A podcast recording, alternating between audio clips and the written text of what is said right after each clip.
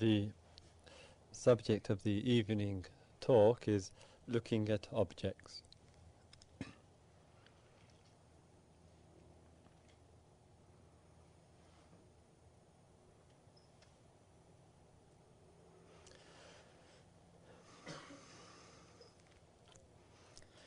A relationship to the world around us is rather simply defined insofar as we have these primary means to make access to the world, and the means being our eyes, ears, nose, tongue, and touch.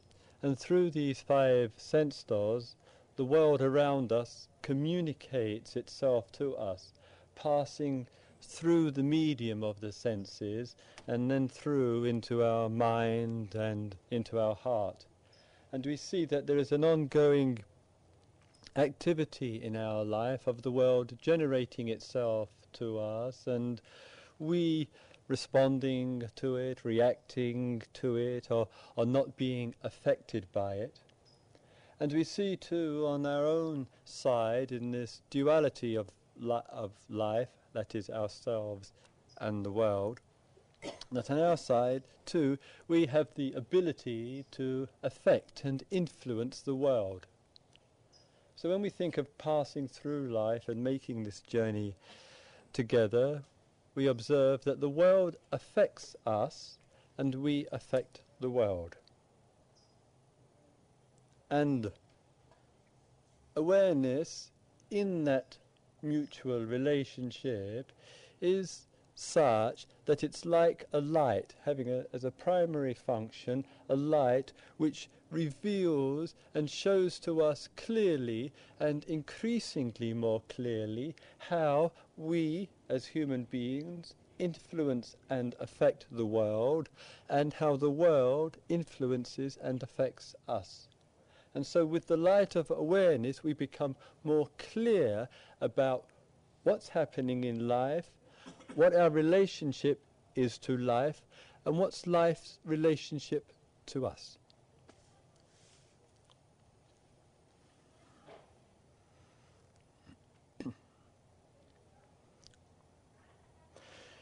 in our making contact with the world, we see too that to some degree we have a certain area of choice. You and I can choose to engage to do something to make contact with the world, and whether we like it or not, the world can, in different ways, can make contact with ourselves. And so, as an example, if I clap my hands, one may have found that the first two or three minutes of this talk was completely tedious and and preferred to think about the hot drink at 9.30 and yet the clap of the hand unless one was is particularly effective at closing off um, would have would have registered itself in other words the world, in this case, in the form of a sound, communicating itself over to you, whether one likes it or not.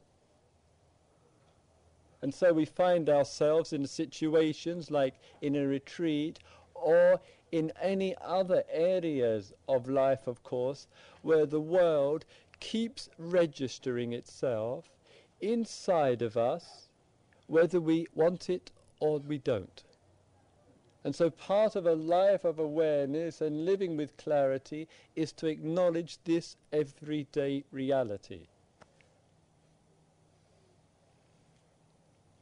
And it only goes to show for us that you and I that we, we cannot make this world as we want it to be. And if we could, life would be intolerable.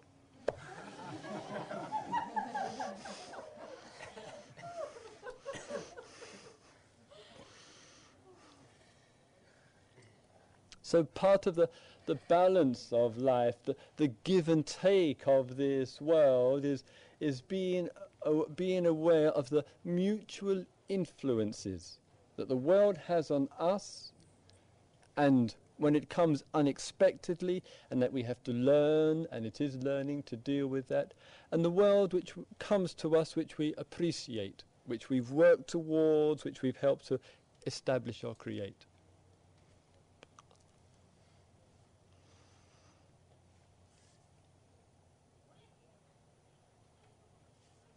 What we find in, in a simple process of what takes place, that when you and I open our eye, initially what occurs is simply the bare registration of a patch of colour on our eye.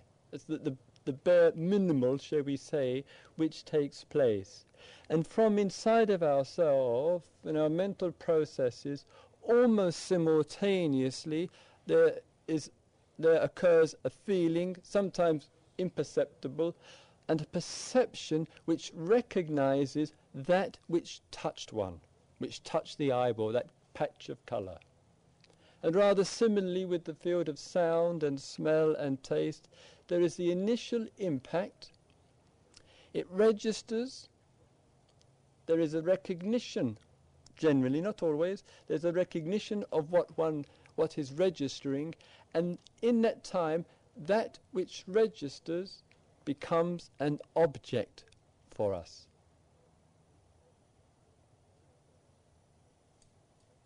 And the whole world has just begun.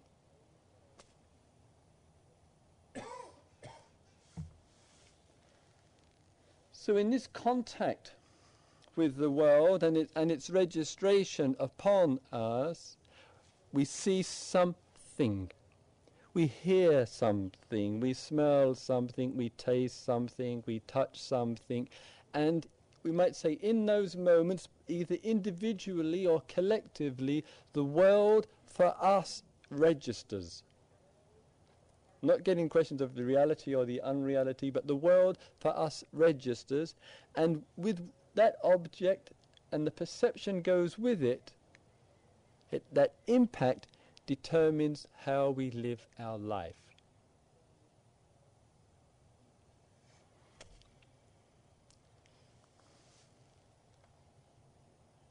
Now we see that, that in, in that, that contact, and we find situations here, um, countless number of situations where the world may show itself as a particular person or a particular group of people or a particular number of items, and they make an impression, and our mind begins to move, takes an interest in, focuses upon, and begins to isolate that object,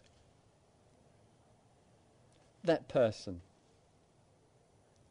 And, and so there's a certain selection which takes place in our life in which some things or some people or some objects have a greater priority. And in that impact that that world has and in the priority that it has, more of our mind becomes involved.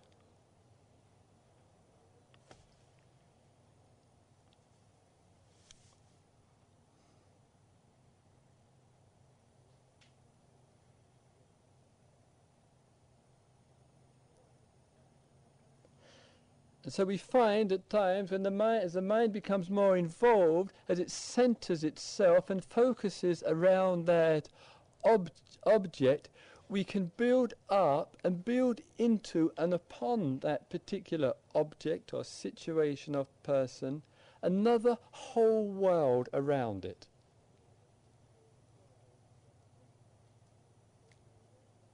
And sometimes we don't know where the true world is. You like listening to music. Maybe you like listening to music. I like listening to music. And in the listening to the music, the sound is registered. The notes are, are registering there. And one finds inside of oneself a response which is occurring in some way or other. And sometimes that response is one of appreciation and recognition and acknowledgement. And sometimes the response is not so much a response, but a reaction to it. I don't like it. And one comes up with the conclusion that music, oh, it's dreadful. It's boring. And in that reaction, to that sound, we've created a, a world which has said what it is. This person, that drives me up the wall, this person is fantastic, etc., etc. So the impressions in the mind begin to move and, as it were, impregnate, impregnate themselves upon the bare object. And we say that's what that object is boring, terrible, awful, fantastic, whatever. And we create the impression and the projecting power of the mind on, on the object makes us believe that's the truth. That's what he, she, that, it, they are like. But that's the world our mind has pushed out there. And sometimes when we're particularly in the midst of difficulty, when our mind has particularly been involved in a situation or object or person for a great deal, there is so much movement of mind, we, we don't know what's the truth and what's false. we don't know what the reality is because we can't distinguish between what's happening inside with the images and what's the fact.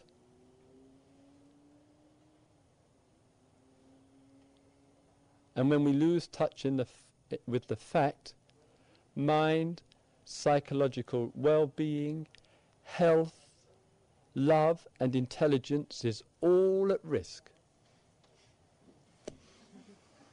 C'est la vie.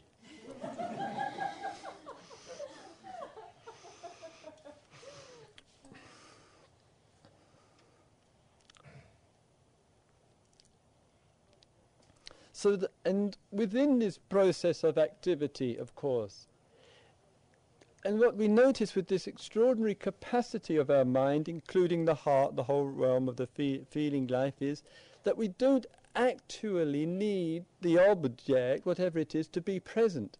Because our mind has the re- power of retention through memory to, sust- to maintain a particular image. And so some think or someone may be absent, but we feel the resurrection of it and the renewal with all the subjectivity still going around that object. And it becomes all very believable for us.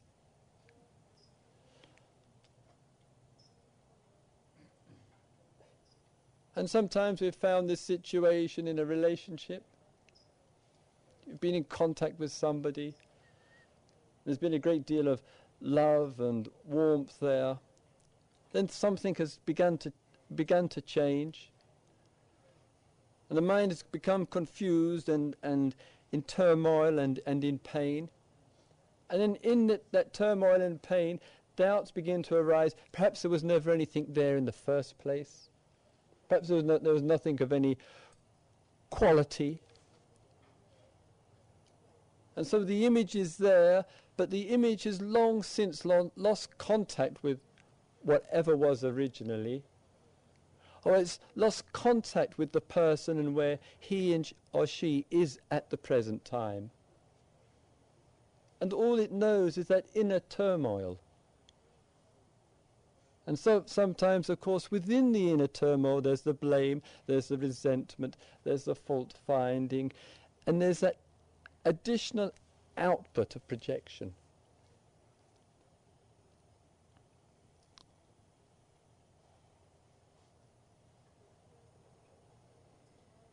And so we find ourselves at times hard to see through that, that, that jungle of interactivity to what the actual condition is.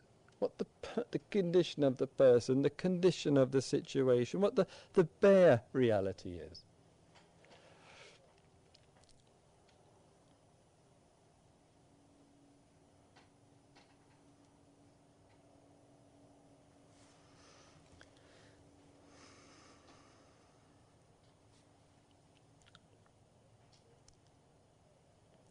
And what we've noticed with ourselves, and this is a, a real propensity of our mind, and one to help, as it were, always with this to work to find the balance, is that when something is particularly difficult, one is having a painful time within a, the context of a particular situation, we find at times that our mind, our heart, our feelings can only put up with it for a period of time. To actually stay with something without, without resistance at all, just experiencing without drawing any conclusions, just feeling what one is feeling is extraordinarily difficult. And sometimes when we're going through a, a very difficult period, and we want to stay with something that we don't move away from it, it seems to require a certain expression of faith to stay with that which is disturbing.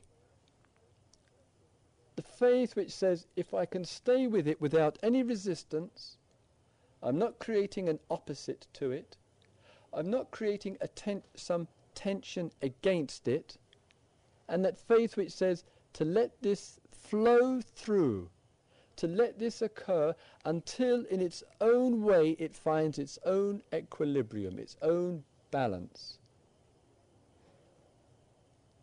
And when one is on a roller coaster and the mind is totally uncooperative and it's doing its number to the nth deg- deg- degree and it feels like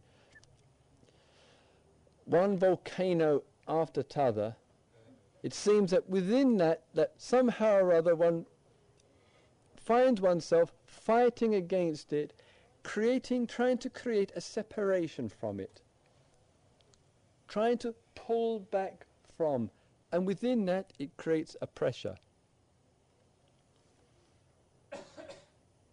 It creates tension. The tension may temporarily stop that. I can't stand it, it's got to stop here, whatever, and one loses oneself in other objects.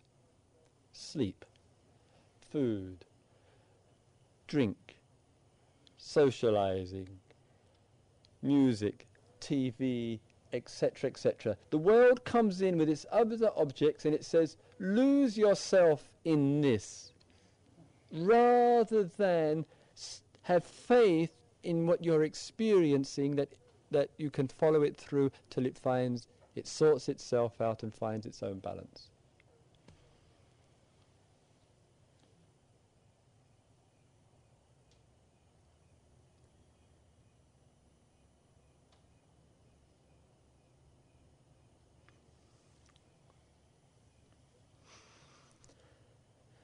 One of the ways in our connection with what we are experience and our connection with um, the difficulties of experience.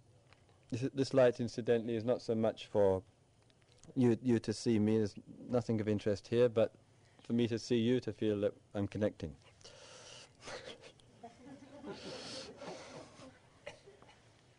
That one of the ways that when we're having a difficult period of time, and this, and so there's some pain, particularly in the field of emotional pain, which a number of you over these days have been, um, uh, as always, um, experiencing, and this often tends to bring out, of course, the feeling, you know, for other people. If they're not experiencing emotional pain, there must be something wrong with their meditation, but it varies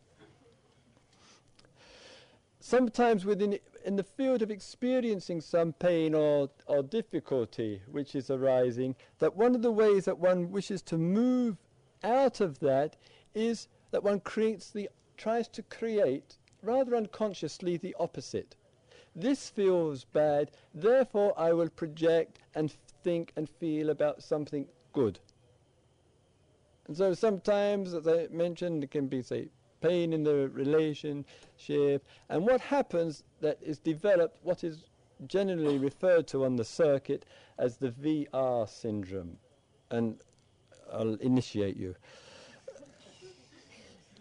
The VR syndrome is when some somebody um,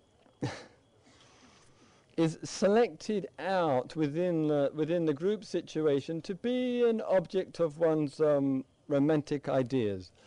So this is called Vipassana romance. This is VR, you see. and during the period of time of a, of a retreat, not at all unusual for a person, a woman, or a man to be the chosen one. and one, and all of one's and that person becomes the object of one's attention, and to that object is gen- is generated um, all the ideas about perfection and film fulfillment and completion, and it's just karma that we're here together, etc., etc. and when the mind really gets caught up in this um, in this kind of syndrome, you know, it's almost certain that coincidentally that that man or that woman or whatever will walk through the door one behind the other or be in the same food line or even miraculously sit at the same table to eat together. and all of this becomes proof that something wonderful is happening between us. and, it, and it's not uh, unusual for the, for the person who is the object of the other person's um, attention not even to know anything what's going on. Person's just very mildly and quietly doing their sitting and their walking, not knowing that there are five, ten, fifteen people all floating round like bees round the flower.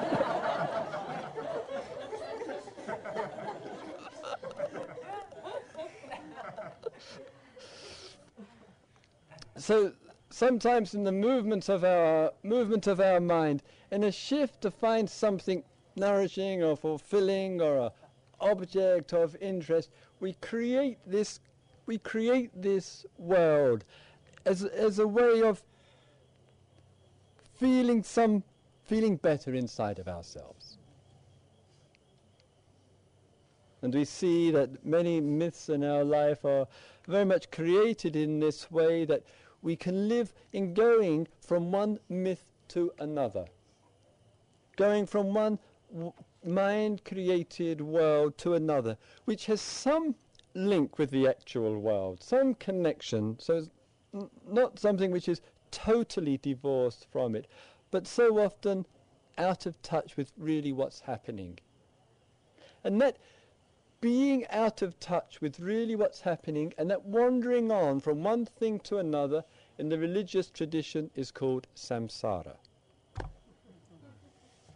Samsara literally means in the Sanskrit wandering on from one thing to another and never being really in touch, never seeing clearly the real nature of things.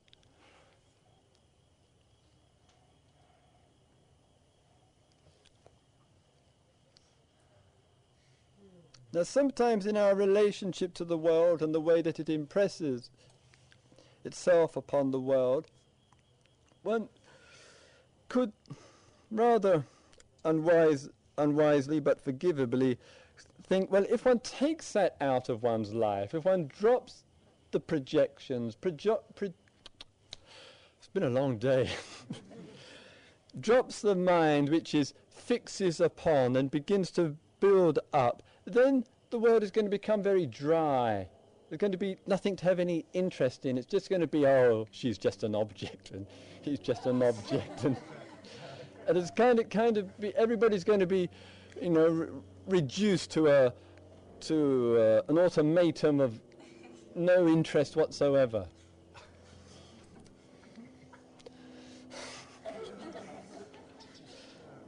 yes, mate. Even the birds protest about those conclusions.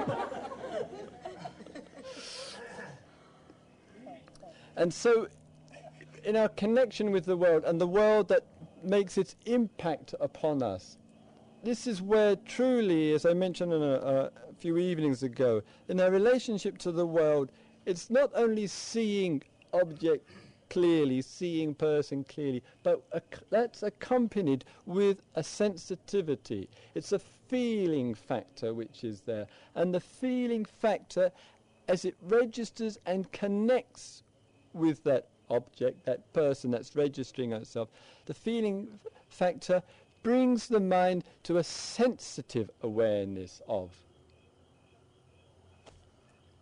And that sensitive awareness of whatever is one which seeks to live in relationship to without oppressiveness,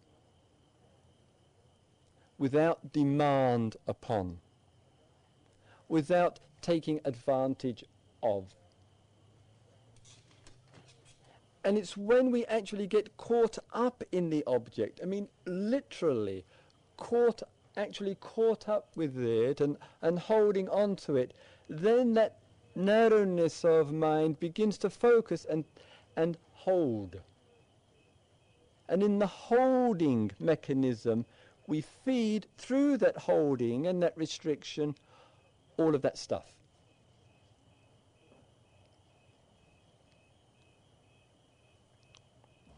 But the difficulty is that our relationship to the world and, and all that this extraordinary world has to reveal and to offer to us, that uh, the holding and the attachment and the clinging and the grasping onto and the sensitivity and the warmth and the affection and the appreciation can coexist together. That they're not two entirely separate activities or functions of our mind. So the affection can be shown it can be shown to a particular person, a particular situation. And also, this holding and grasping can accompany it with all the tendency towards possessiveness and fear and jealousy and all that feels unright.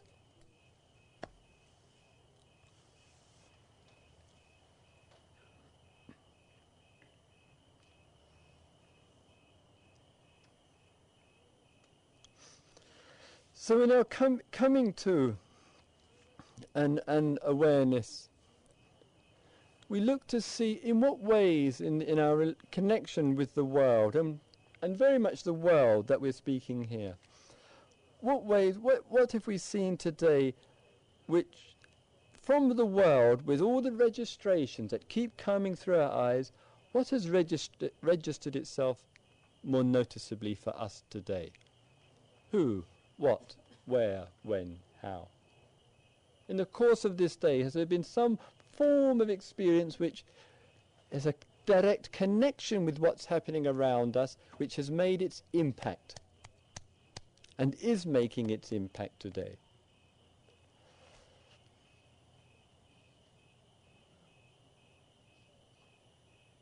Because within that impact, in that, no matter how subtle it may be, of that which is registering, in that impact, we can learn not only so much about ourselves, but so much about many other areas of the way object affects us and we affect the object.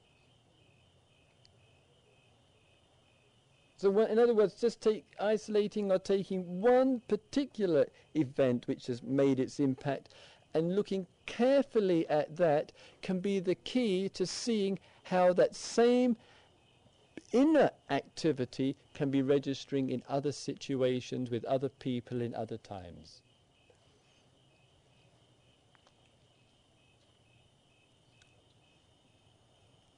And once again, that extraordinary element of awareness, which is the characteristic of a true human being, which looks at the conditioning and is, becomes aware of the, the influence of conditioning, that light of awareness which marks us off as being human, is such that the light of it is, can look carefully at what's happening with a mind of interest mind and a heart which wants to learn from this whatever.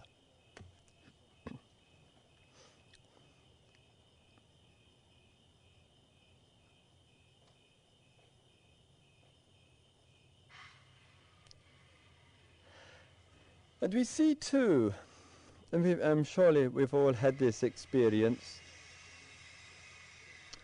that in this registration when something becomes too close for oneself, it's hard to see it clearly.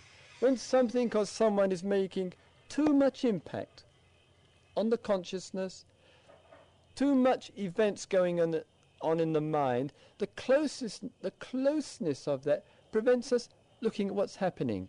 Rather like if I place my hand right in front of my eye, I can't see what's there in that hand. I need, as a human being, some sense of space. The space which enables me to see the lines, the fingers, the form, the shape, what's happening there. And so this finding in ourselves of a certain sense of space in life has no mark of withdrawal, but it's that capacity in life with love and sensitivity to see what's there, to see what's there, to see what's there, to see what's there, to find the space in that relationship to the world. And in that, there's maintained a respect and a sensitivity in that contact and in that communication in a way which the world doesn't shrink. It doesn't shrink to a job, to a person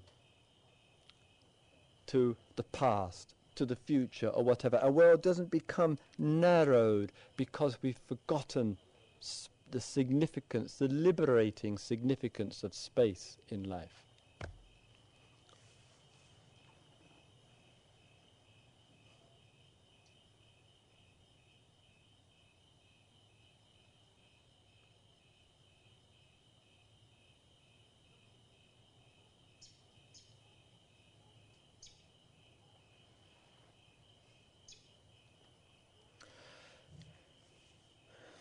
Sometimes in the evening hours and in the night hours when the, the day has become rather quiet and rather still and human beings are resting and one is just out in the night just walking and looking up at the, the night sky and and seeing and, and sensing the the earth and the the expanse of it.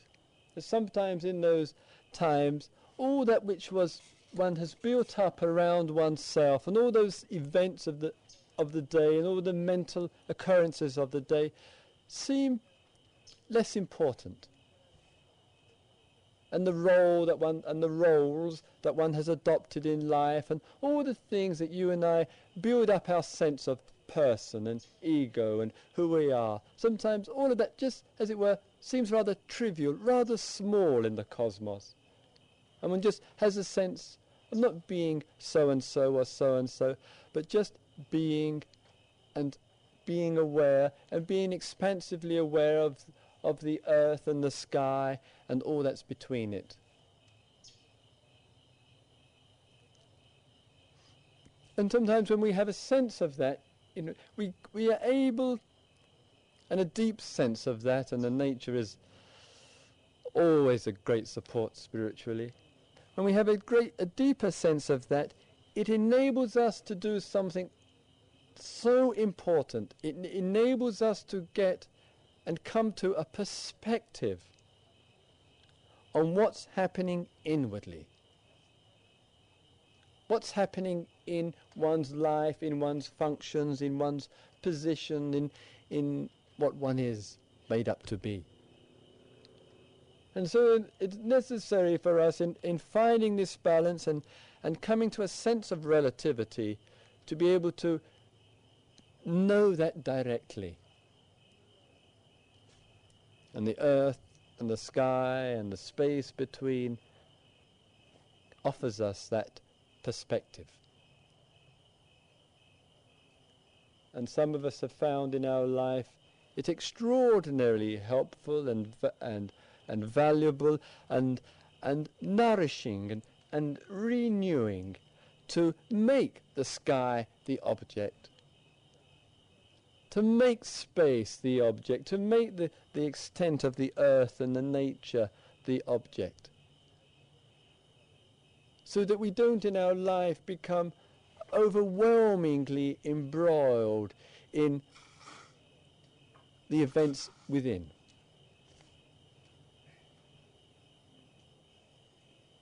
And when we lose touch with the sky and the space and the and the earth and the here and now, this world, this manufactured world, begins to take on an exaggerated import.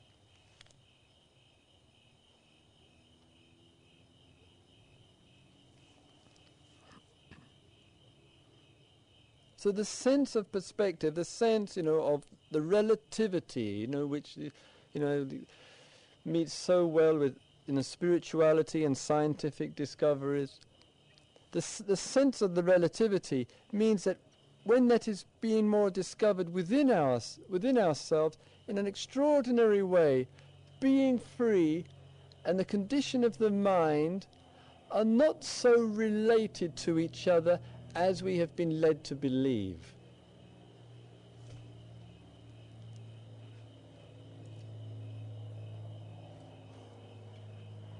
It, as it were, it comes back again to the, the light of awareness, showing and revealing when one is happy, when one is confused, when one is clear, when one is concentrated, when the mind is wandering, or whatever it is.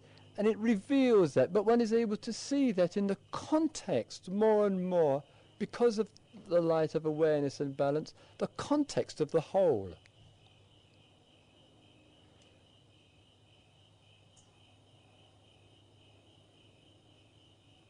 Because you and I and others have sensed somewhere inside of ourselves the significance of just looking at the mind as an object.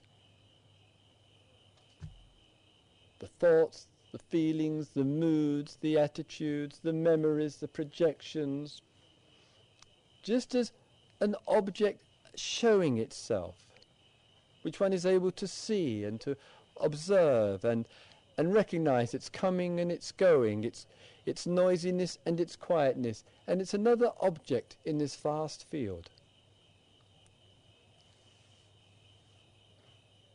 an object to approach with awareness and sensitivity. And one may say, approach it with another part of the mind, or it doesn't matter how one conceptualizes it.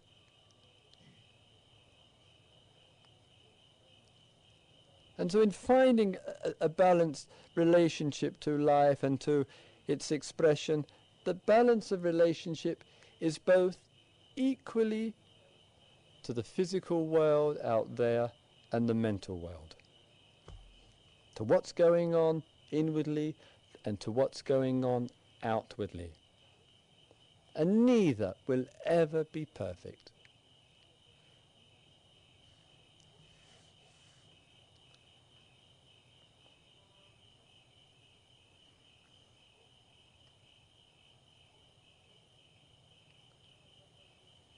And sometimes one wonders and asks, if being free in its true meaning of truly free, truly expansive in this in this world, which is really the heart of all that we're concerned with here. And if seeing clearly includes seeing with a very clear perspective on the inner and the outer life and that inter interaction, how is one going to know that one is seeing clearly? How is one going to know that it's not just a thought? It's not just a, a, an interesting set of ideas which seem plausible in some way or other.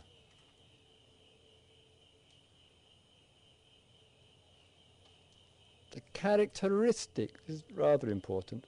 The characteristic of the of clear seeing and uh, of this process and relationship to life of the world affecting one and one affecting the world and seeing things in that balance and context is such if that seeing is there love must register sensitivity must be registering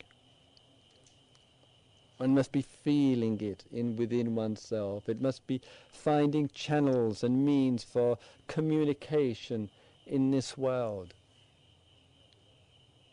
As not as the only experience, but as a predominant experience, a, predom- a predominant manifestation of, of one's being. Because it indicates to us that the grasping and the holding and the restricted world it's losing its power.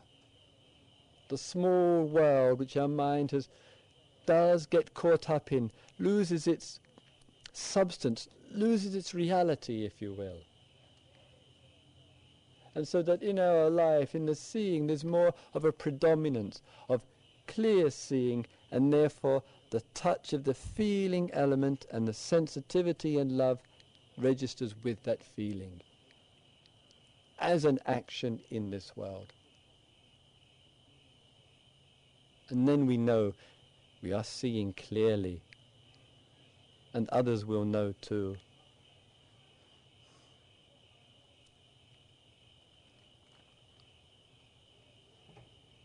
So our uh, relationship to life is one of being aware of the forms the mind takes, its movement to hold and cling on to, the working with that, the freeing of the mind from those constraints towards a balance and towards a discovery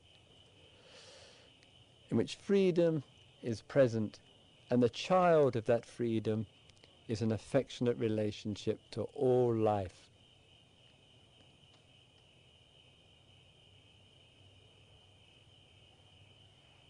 And when our mind, as it does, get caught up, when there's a pattern of grasping again, one's whole being looks at that situation as fully and as carefully as possible.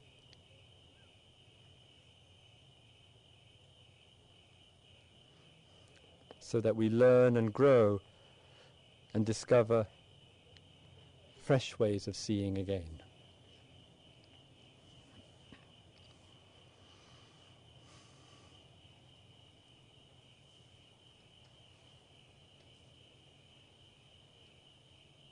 May all beings live with awareness. May all beings see into the nature of things.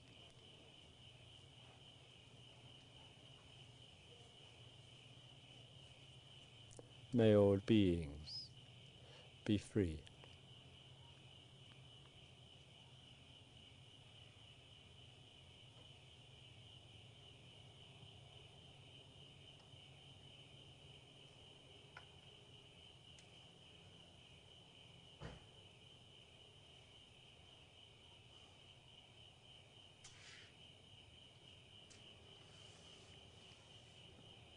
Let's have three or four minute quiet period together, please.